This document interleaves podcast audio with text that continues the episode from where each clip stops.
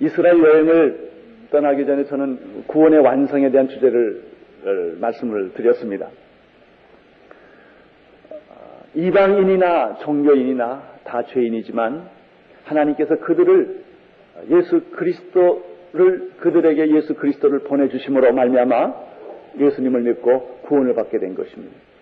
하나님은 어, 개인적으로 우리 모두를 다 구원해 주셨지만 개인 구원으로 구원이 끝나는 것이 아니라 하나님은 온 인류를 모든 이방인과 온 이스라엘을 회복시켜서 구원하게 하심으로 구원을 완성하기를 원하십니다. 이것이 하나님의 구원 역사의 섭리입니다. 주 예수를 믿어라 그리하면 너와 내 집이 구원을 얻으리라. 여러분이 예수를 믿게 된 것은 여러분의 집이 구원받게 될 것에 대한 예언입니다. 여러분의 집안은 다 구원받게 될 것입니다. 여러분 한 민족에게 선교가 간다고 하는 것은 그 몇몇 마을 사람들이 예수 믿는 것을 의미하지 않고 그 민족 전체가 하나님께 들림을 받는 것을 의미합니다. 100년 전에 한국에 선교사 한 분이 오셨어요. 그분이 여기에서 의료 사업을 하고 교육 사업을 하고 순교를 함으로 말미암아 100년 후에는 이렇게 아름다운 복음 국가가 만들어진 것처럼 하나님은 여러분을 통하여 세계를 변화시키기를 원하십니다.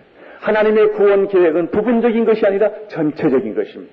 나를 구원할 뿐만 아니라 내 주변에 있는 사람을 다 구원하기를 원하시며 하나님은 이방인을 구원할 뿐만 아니라 온 이스라엘을 구원케 하심으로 말미암아 구원의 완성, 역사의 대드라마의 완성을 하기를 원하십니다. 사도 바울은 이 로마서 1장부터 11장까지 이 11장을 통하여 개인 구원과 역사 구원의 대드라마를 기술을 하였습니다. 그는 개인 구원을 쓰면서 얼마나 감격했는지 모릅니다. 누가 우리를 그리스도의 사랑에서 끊으리요? 기가 막힌 구원의 환희, 구원의 성가를 부릅니다. 그러면서 그는 계속해서 이스라엘 구원에 대한 메시지를 하다가 11장 이 마지막 부분에 와서 그는 랠리를 멈추고 그는 모든 이론을 다 스톱시키고 그는 하나님께 무릎 꿇고 감사와 찬양과 경배를 드리기 시작을 합니다. 그것이 오늘 말씀이에요. 이것은 마치 뭐 같으냐면 예수를 믿은 사람이 은혜를 받고 성경을 읽습니다. 성경이 좋아서 읽고 또 읽고 눈물을 흘리고 감사를 받아 더 이상 성경을 읽지를 못하고 성경을 놔두고 두 손을 들고 찬양하는 것과 같아요.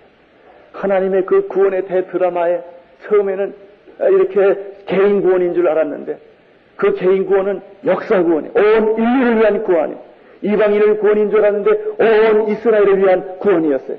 이 구원의 대드라마의 엄청난 하나님의 그림을 다 보고 난 다음에 사도 바울은 숨을 쉴 수가 없었어요. 너무 하나님의 사랑이 크고 하나님의 구원의 계획이 너무나 엄청나기 때문에 그것은 인간의 지혜와 지식으로는 상상할 수 없는 어, 그런 놀라운 하나님의 구원이었기 때문에 그는 더 이상 논리를 전개시키지 못하고 이론을 전개시키지 못하고 그 자리에서 두 손을 들고 하나님께 구원을 노래하고 찬양하는 그런 메시지가 오늘 우리에게 주신 메시지입니다. 먼저 33절을 함께 같이 보시도록 하겠습니다. 시작.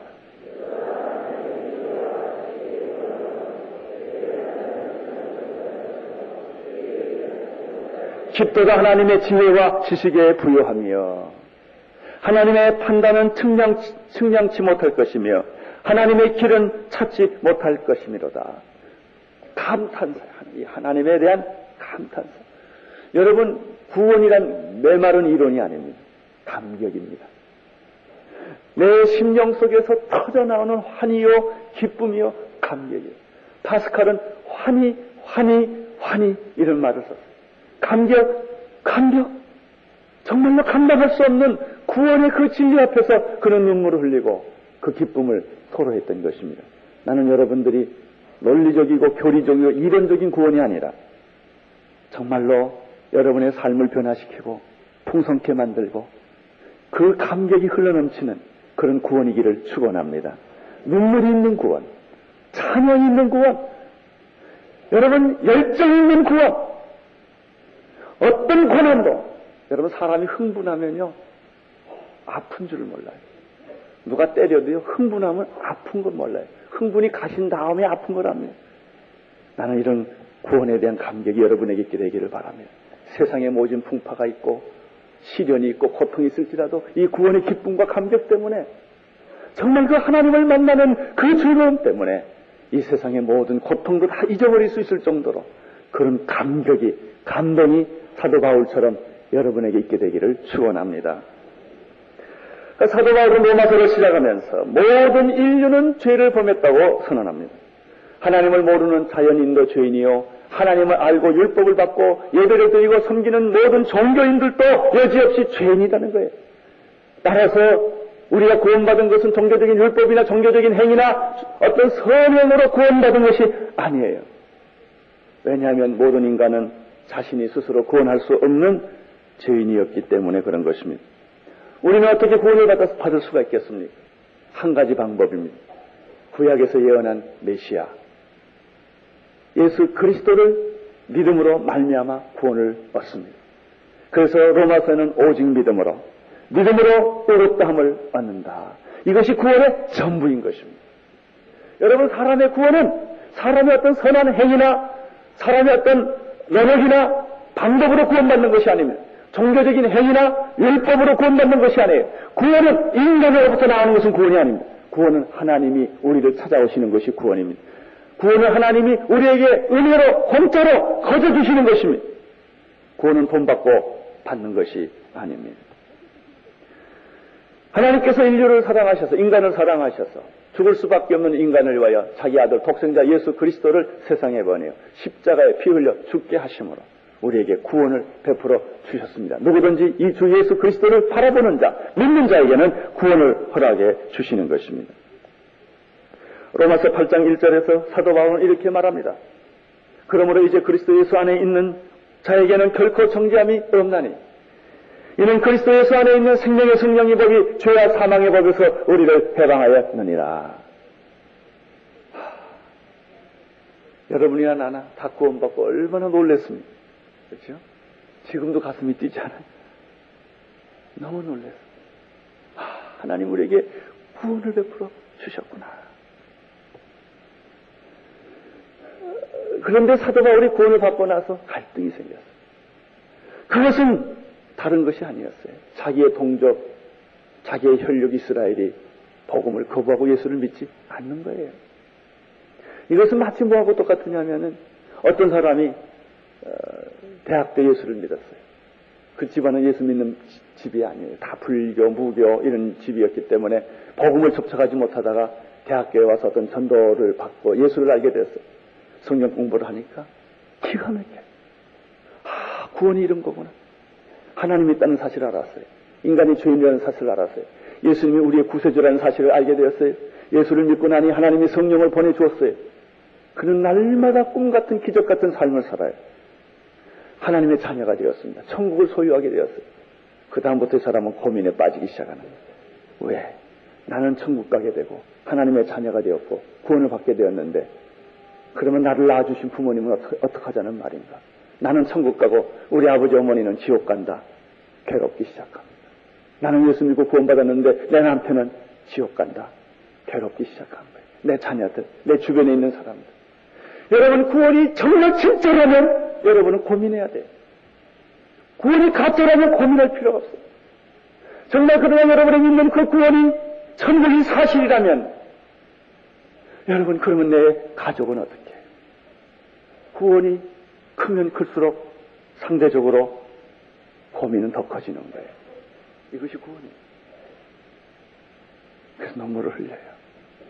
사도 바울이 이런 고민을 알게 갖게 됐습니다. 그가 담에스 도상에서 예수를 만나요.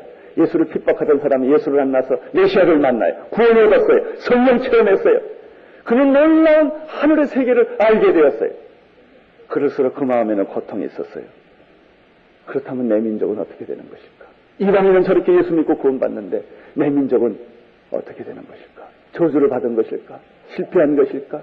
완악해진 것은 무슨 이유일까? 사도 바울은 고민하기 시작을 했습니다.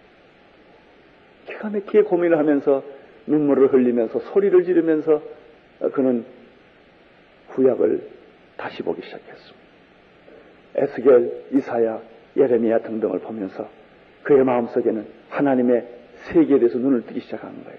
마치 그것은 먹구름 속에 은빛 강체를 보는 것입니다. 에스겔이 까만 먹구름, 태양이 없는 그런 먹구름 속에서 절망하고 있었는데 그 먹구름 틈 속에서 한 빛을 봅니다. 구름 저편에는 태양이 있기 때문에. 그 갈라진 구름 틈 속에서 찬란한 태양을 보면서 그 태양 속에서 하나님의 보호자를 보기 시작한 거예요. 천사들을 보기 시작했고 그룹들을 보기 시작했고 하나님의 불수리를 보기 시작했고 하나님의 불말을 보기 시작했고 하나님의 보좌와 어린 양 예수 그리스도가 거기에 있는 것을 보기 시작을 했어요. 할렐루야. 사도 바울이 그걸 본 거예요. 개인 구원을 받고 난 다음에 그가 자기 주변의 모든 백성들, 자기 주변의 동족들, 혈육들이 절망하는 가운데 그가 그 틈새 속에서 하나님의 구원의 영원함을 보기 시작했어요. 구원의 그 놀라운 진리들을 보기 시작을 한 것입니다. 그것은 무엇입니까? 하나님은 이스라엘을 결코 버리지 않으셨다는 거예요. 하나님은 이스라엘을 사랑하셨다는 거예요. 그가 그를 보기 시작을 했어요. 예레미야에서, 이사야에서, 에스겔에서 하나님이 이스라엘을 결코 버리지 않으셨다고 하는 놀라운 메시지를 그가 듣기 시작을 한 것입니다. 그때 그 마음속에 생긴 것은 이거예요. 그렇다면 왜 이스라엘은 실패를 했는가? 왜 이스라엘을 하나님이 버리셨는가? 그러나 하나님이 이스라엘을 버리신 게 아니라는 것을 알게 됐어요. 하나님은 이방인을 구원하기 위하여 자기가 그렇게 사랑하는 이스라엘을 희생시켰다는 사실 앞에 그는, 그는 무릎을 꿇기 시작합니다. 여러분, 우리는 가끔 구원받고 나서 이런 말을 합니다. 하나님 내가 뭔데? 내가 뭔데 하나님 그렇게 나를 사랑하십니까? 내가 구원받을 만한 자격도 없는데 하나님은 어찌하여 당신의 독생자 예수 그리스도를 세상에 보내시고 십자가에 피 흘려 죽게 하심으로 나를 사랑하십니까? 그렇게 내가 중요한 존재라는 말입니까? 이해가 안 돼요. 믿어지지가 않아요. 여러분 어떻게 어떻게 하나님이 그렇게 할 수가 있어요? 여러분 우리의 고민은 뭔지 아세요? 하나님의 마음을 잘 읽지 못한다는 거예요. 하나님의 마음을 잘 깨닫지 못해 하나님이 우리를 그렇게 사랑한다고 하는 사실을 우리는 잘 몰라요. 구원이란 하나님의 마음을 깨닫는 거예요. 구원은 사랑입니다. 여러분, 여러분을 하나님의 구원하기 위하여 하나님이 자기의 독생자 예수 그리스도를 세상에 보내어 죽게 하실 만큼 하나님은 여러분을 사랑하셨습니다. 사도 바울이 이러한 개인 구원을 알았어요. 그러나 하나, 사도 바울이 또 하나 깨닫게 된 것은 무엇입니까? 하나님이 이방인들을 사랑했어요. 구원받을 수 없는 이방인 하나님도 없어요. 이방인들은 우상 숭배만 하는 게 하나님의 이 이방인들이. 하나님의 이름을 불러본 일도 없어요. 구원받을 길이 없었던 개나 돼지같이 동물처럼 살아가는 이방인들을 하나님이 구원하고 사랑하기 위하여 독생자 예수 그리스도를 희생시켰듯이 자기의 사랑하는 백성 이스라엘을 희생 제물로 쓰기 시작한 거예요. 그것이 지난주의 말씀이었습니다. 하나님께서 이방인의 충만한 수가 차기까지 이스라엘 덜어는 완악하게 되었다. 예수님을 십자가 못 받고 거부하게 된 것입니다. 누구를 위하여? 여러분과 나를 위하여. 예수님 왜 십자가 못 박혀 돌아갔습니까? 누구를 위하여? 나를 위하여. 왜 이스라엘이 실패를 하고 거부를 하고 저주를 받고 채찍에 맞게 되었습니까? 이방인들을 구원하기 위하여. 몇 년 동안? 2000년 동안. 이스라엘은 여러분 600만 명이 학살을 당했어요. 제가 어떤 최근에 유태인들이 학살당하는 다큐멘터리를 보게 됐는데 기가 막히게 유태인이라는 이름 때문에 그가 잘하고 못하고 상관없어요. 유태인이라는 이름 때문에 그들은 총살을 당했고 입에서 금을 다 뺏겼고 몸을 갈기갈기 찢어서 죽였어요. 유태인의 비석마저 다 뜯어다가 도로를 깔았더라고. 여러분 이렇게 이렇게 고난받은 민족이 어디 있어요? 우리 민족은 한이 많은 민족이에요. 우리는 일제시대를 거쳤고 우리는 6.25에 피비린 나는 민족 전쟁을 겪었어요. 그래서 지금 남북한이 갈라져서 얼마나 지금 마음의 상처를 받고 저주를 받고 있습니다. 그래도요, 기껏 해봐야 다 합해야 100년이에요. 이스라엘은 2000년. 왜 이런 순환과 고난을 겪어야만 했을까? 여러분, 이스라엘을 알아야 여러분이 하나님의 마음을 압니다. 십자가를 알아야 하나님의 마음을 이해할 수 있어요. 하나님이 우리를 얼마나 사랑했던지, 여러분 하나님이 이방인을 얼마나 사랑했던지, 이스라엘 하나님은 희생시키시고 우리를 구원하신 거예요. 사도 바울이 여기까지 생각이 미치게 됐어요. 더 이상 할 말이 없었어요. 그는 충격을 받기 시작을 했어요. 어, 그는 놀라기 시작을 했던 것입니다. 그러면서 33절에서 다음과 같이 이야기를 합니다. 한번 33절을 읽어보시기를 바랍니다. 깊도다 하나님의 지혜와 지식에 부여하며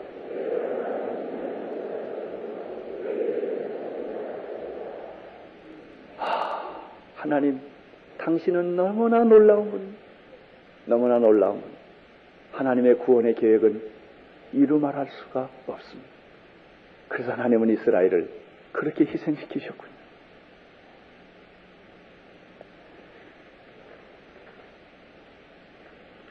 33절 어, 중간 부분을 보겠습니다. 그의 판단은 증명치 못할 것이며 그의 길은 찾지 못할 것이라.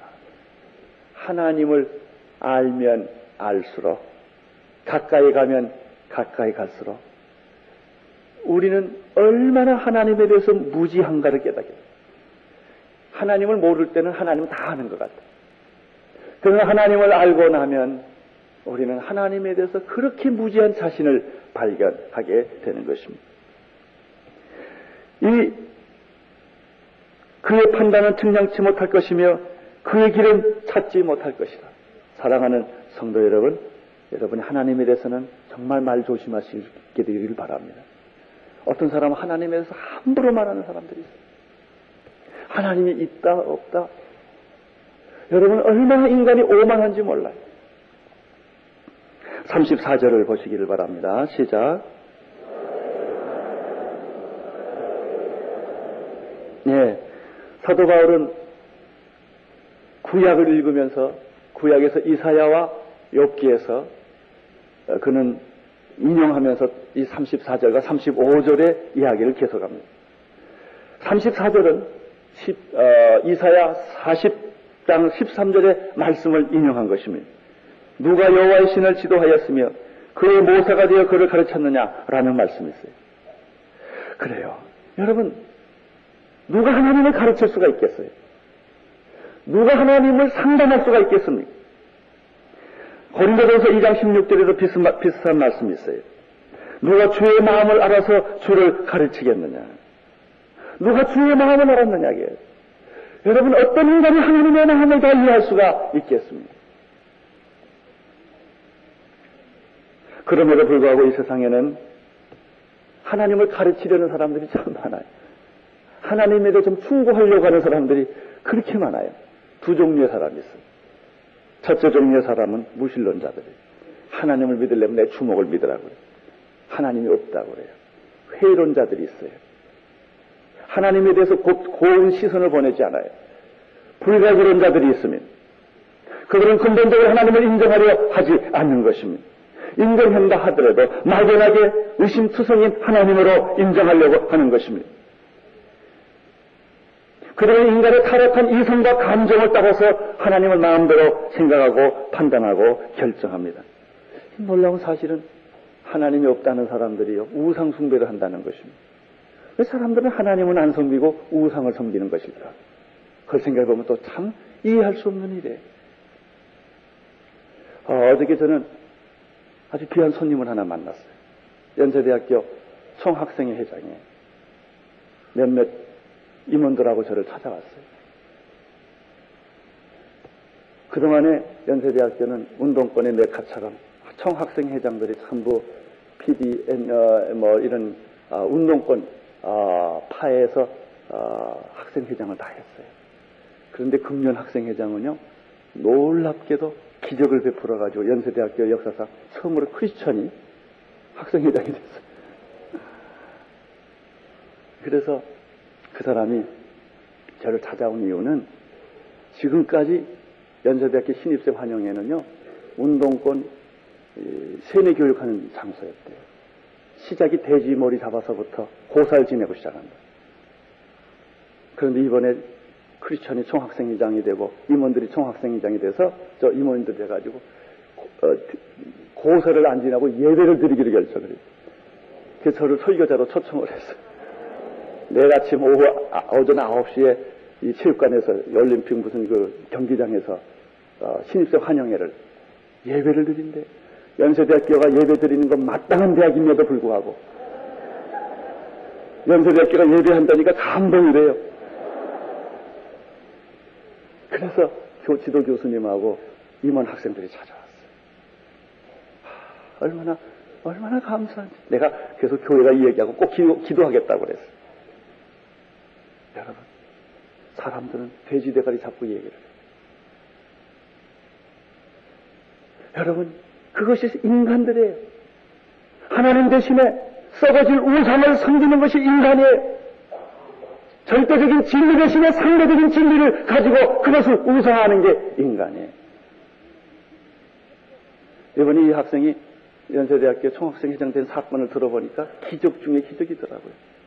다른 학생 회장 후보들은 조직이 있고 1년 동안 준비를 해요. 운동권을 다 이용해가지고. 이 사람은 투표 선거인단 하기 2, 3일 전에 등록을 했더라고요. 예수 믿는 사람이 하나 후보에 나온다, 나와야 된다고 그래서. 소직이 하나도 없어요. 그러나 기도하기 시작했어요. 예수 믿는 사람들에게 연락하기 시작했어요.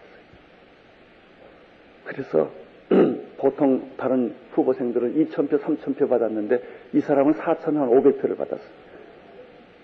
놀라운 일이에요. 그래서 제가 아 연세대학을 하나님이 다시 쓰시고 축복하기 시작한다 이걸 내가 알기로 했어요. 예? 여러분 사람들은 말이죠 하나님을 경배하지 않고 세상적인 진리와 우상을 자꾸 섬기려고 하는 거예요. 이것이 인간이에요.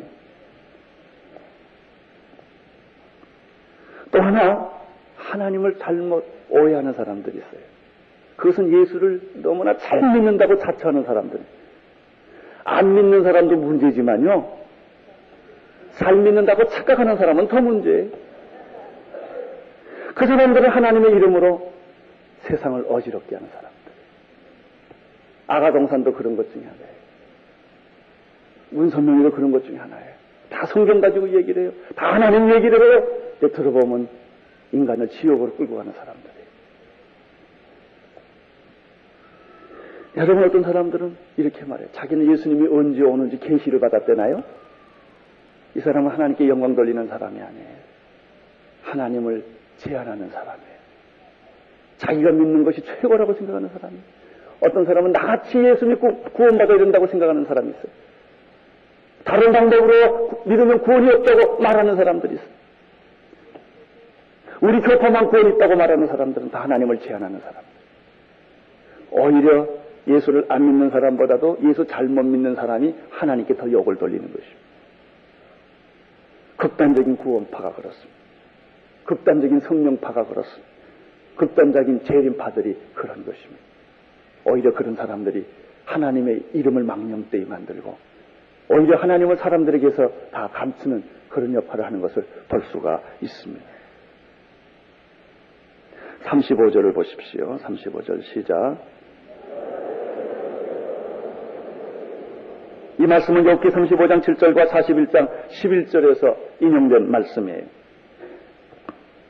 욥기 35장 7절에 보면 내가 의로운 내가 의로운들 하나님께 무엇을 드리겠으며 그가 내 손에서 무엇을 받으시겠느냐? 여러분 우리가 아무리 의로운들 하나 드리는 것이 드리는 것이 어떤 것을 하나님께 드릴 수가 있겠어요? 내가 의로운들 하나님께 무엇을 드릴 수가 있으며 내 손에서 하나님이 무엇을 받으시겠느냐? 누가 먼저 내게 주고 나로 갚게 하였느냐? 온 천하에 있는 것이 다 내 것이 아니냐? 하나님 그런 말이에요. 누가 하나님의 마음을 알았느냐? 누가 하나님을 가르칠 수가 있겠느냐? 도대체 인간이 하나님께 드리는 것이 뭐냐? 무엇, 무엇을 가졌기에 인간이 하나님께 드릴 수가 있겠느냐? 말이에요. 너희가 쓰는 돈다내거 아니냐? 이거. 어, 그 중에서 내 일부를 한테 드리는 거 아니냐? 이거. 그러면서 우리는 하나님께 돈 드릴 때, 헌금 드릴 때 굉장히 교만하게 드려요. 하나님께 뭘 해주는 것처럼.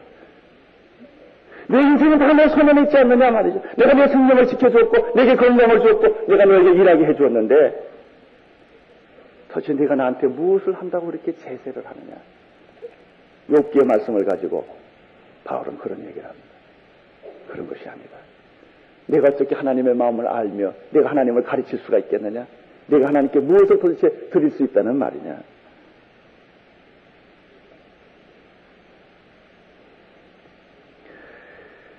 우리는 이 34절과 35절 이사야와 욥기의 말씀을 인용한 말씀을 통해서 두 가지를 배우게 됩니다. 첫째는 인간은 하나님을 가르칠 수 없다는 것입니다.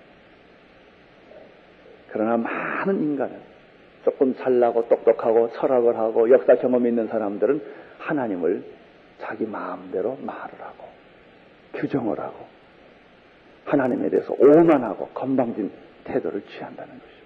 내가 어떻게 하나님을 가르칠 수 있겠느냐? 얼마나 많은 무실론데 세상에 여러분 뭐 텔레비전이나 라디오에서 하는 온통 소리는 하나님을 경외하는 소리가 없어요. 하나도 하나님을 경외하는 소리가 없어요. 여러분 책방에 가서 모든 책을 다 뒤져보세요. 하나님을 경외하는 소리가 있는 없어요. 두 번째는 하나님은 거래의 대상이 아니다. 내가 이만큼 해주니 하나님 이만큼 해주십시오. 내가 이만큼 봉사했고 이만큼 헌금했고 이만큼 희생했으니까 하나님은 나에게 이렇게 해줘야 될 거 아닙니까? 라고 말하는 것은 하나님을 잘 모르는 사람. 하나님은 결코 거래 대상이 아니에요. 여러분이 헌금을 드리고 여러분이 봉사를 하고 여러분이 전도를 하고 헌신하고 희생하는 것은 너무너무 고맙고 감격해서 하는 것이지 거래하는 것이 아니라는 거예요. 그러나 많은 사람들은 하나님을 충고하려고 하고 하나님을 가르치려고 하고 하나님과 거래하려 하기 때문에 그가 예수 믿고 교회 나오지만 기쁨이 없고 구원의 진리에 이르지 못하는 것을 우리가 알 수가 있게 되는 것입니다. 사도 바울은 36절에서 이런 결론을 내줍니다. 36절 시작.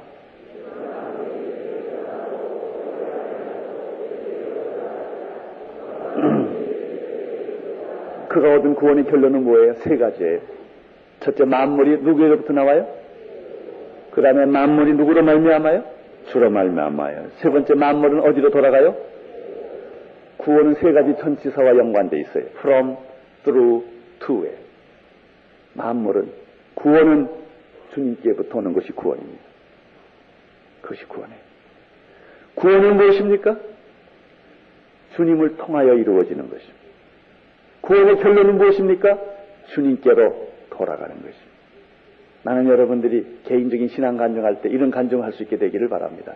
내가 예수 믿고 나서 내가 하나님으로부터 세상에 와서 하나님을 통하여 하나님과 함께 이 세상에서 살다가 하나님께로 돌아가는 것입니다. 그것이 나의 삶입니다. 뭐 어떤 사람 간증하라 그러면 한 시간 안중 못한다는 사람이 한 시간 할 거 없어요. 1분이면 돼요. 이것만 여기 뼈대 핵심이에요. 내, 내 인생이라는 것은 결혼해서 내가 태어난 거 아니에요. 어떤 남자 여자 만나서 애기 낳는데 그게 나가 아니라고요. 그렇게 내가 우연히 세상에 태어난 거 아니에요. 하나님이 나를 세상에 보내신 줄로 믿으시기를 바랍니다. 하나님이 내 소스의 근거에 주로부터 나왔고 내가 이 세상에 사는 것은 누구 때문에 살아요? 하나님 때문에 주님 때문에 내가 주로 말미암아 사는 것이고 세 번째 어디로 돌아가는 거예요? 주께로 from through to에 이것이 우리의 인생의 전부예요. 나는 여러분들의 신앙이 이렇게 요약될 수 있게 되기를 바라고 우리는 구원의 간증이 있게 되기를 바랍니다. 하나님 내가 개인적으로 구원받은 것뿐만 아니라 하나님은 우주적이고 전체적인 구원을 이루시는 분이시며 나는 하나님으로부터 와서 하나님을 위해서 살다가 하나님을 통하여 살다가 내 인생은 하나님에게로 돌아가는 것입니다. 이것이 구원이에요. 이런, 이런, 이런 데까지 생각을 이루고 나니까 사도 바울은 마지막에 기가 막힌 한마디를 던졌습니다. 그게 36절 마지막 부분에 있는 거예요. 영광이 그에게 세세 있으리로다. 아멘. 당신이 구원을 받았다면 사도 바울과 같은 이런 감격이 있어야 됩니다. 정말 하나님 나 같은 죄인을 구원해 주시니 얼마나 감사. 오래 살고 일찍 일, 어, 오래 살고 일, 어, 오래 사는 것이나 일찍 죽는 거나 다 같아요. 오래 살았다고 축복도 아니요. 여러분 돈 많이 번다고 축복 아니요. 건강한다고 축복이 아니에요. 예수님을 위해 살 수 있으면 축복이에요. 그게 중요한 거예요. 예수님은 33살에 죽었어요. 여러분, 어떻게 사느냐? 이것이 중요합니다. 구원은 주님으로부터 온 것이고, 주님으로 말미암은 것이고, 주님에게로 가는 것입니다. 살아도 주를 위하여, 죽어도 주를 위하여. 내가 주님과 함께 동행하며, 주님의 이름을 부르며, 주님을 사랑하게 된 것이 나의 인생의 전부입니다. 이런 축복이 오늘 여러분에게 충만하기를 축원합니다. 하나님은 여러분 개인만 구원하기를 원하지 아니하고 모든 인류를 구원하기 원하시며 하나님은 이방인만 구원하기를 원하지 아니하시고 모든 이스라엘 백성들을 다 회복시키셔서 구원을 완성하기를 원하십니다. 하나님의 축복이 이 구원이 여러분에게 함께 하시기를 바랍니다. 기도하겠습니다.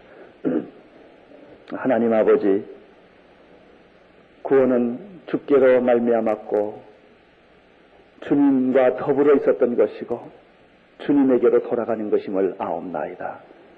주님 우리 사랑하는 성도님들이 바로 이런 하나님의 온전한 구원, 하나님의 그 놀라운 구원을 경험하는 축복을 허락하여 주옵소서. 예수님 이름으로 기도드리옵나이다. 온 세상을 위한 복음의 통로 CGM TV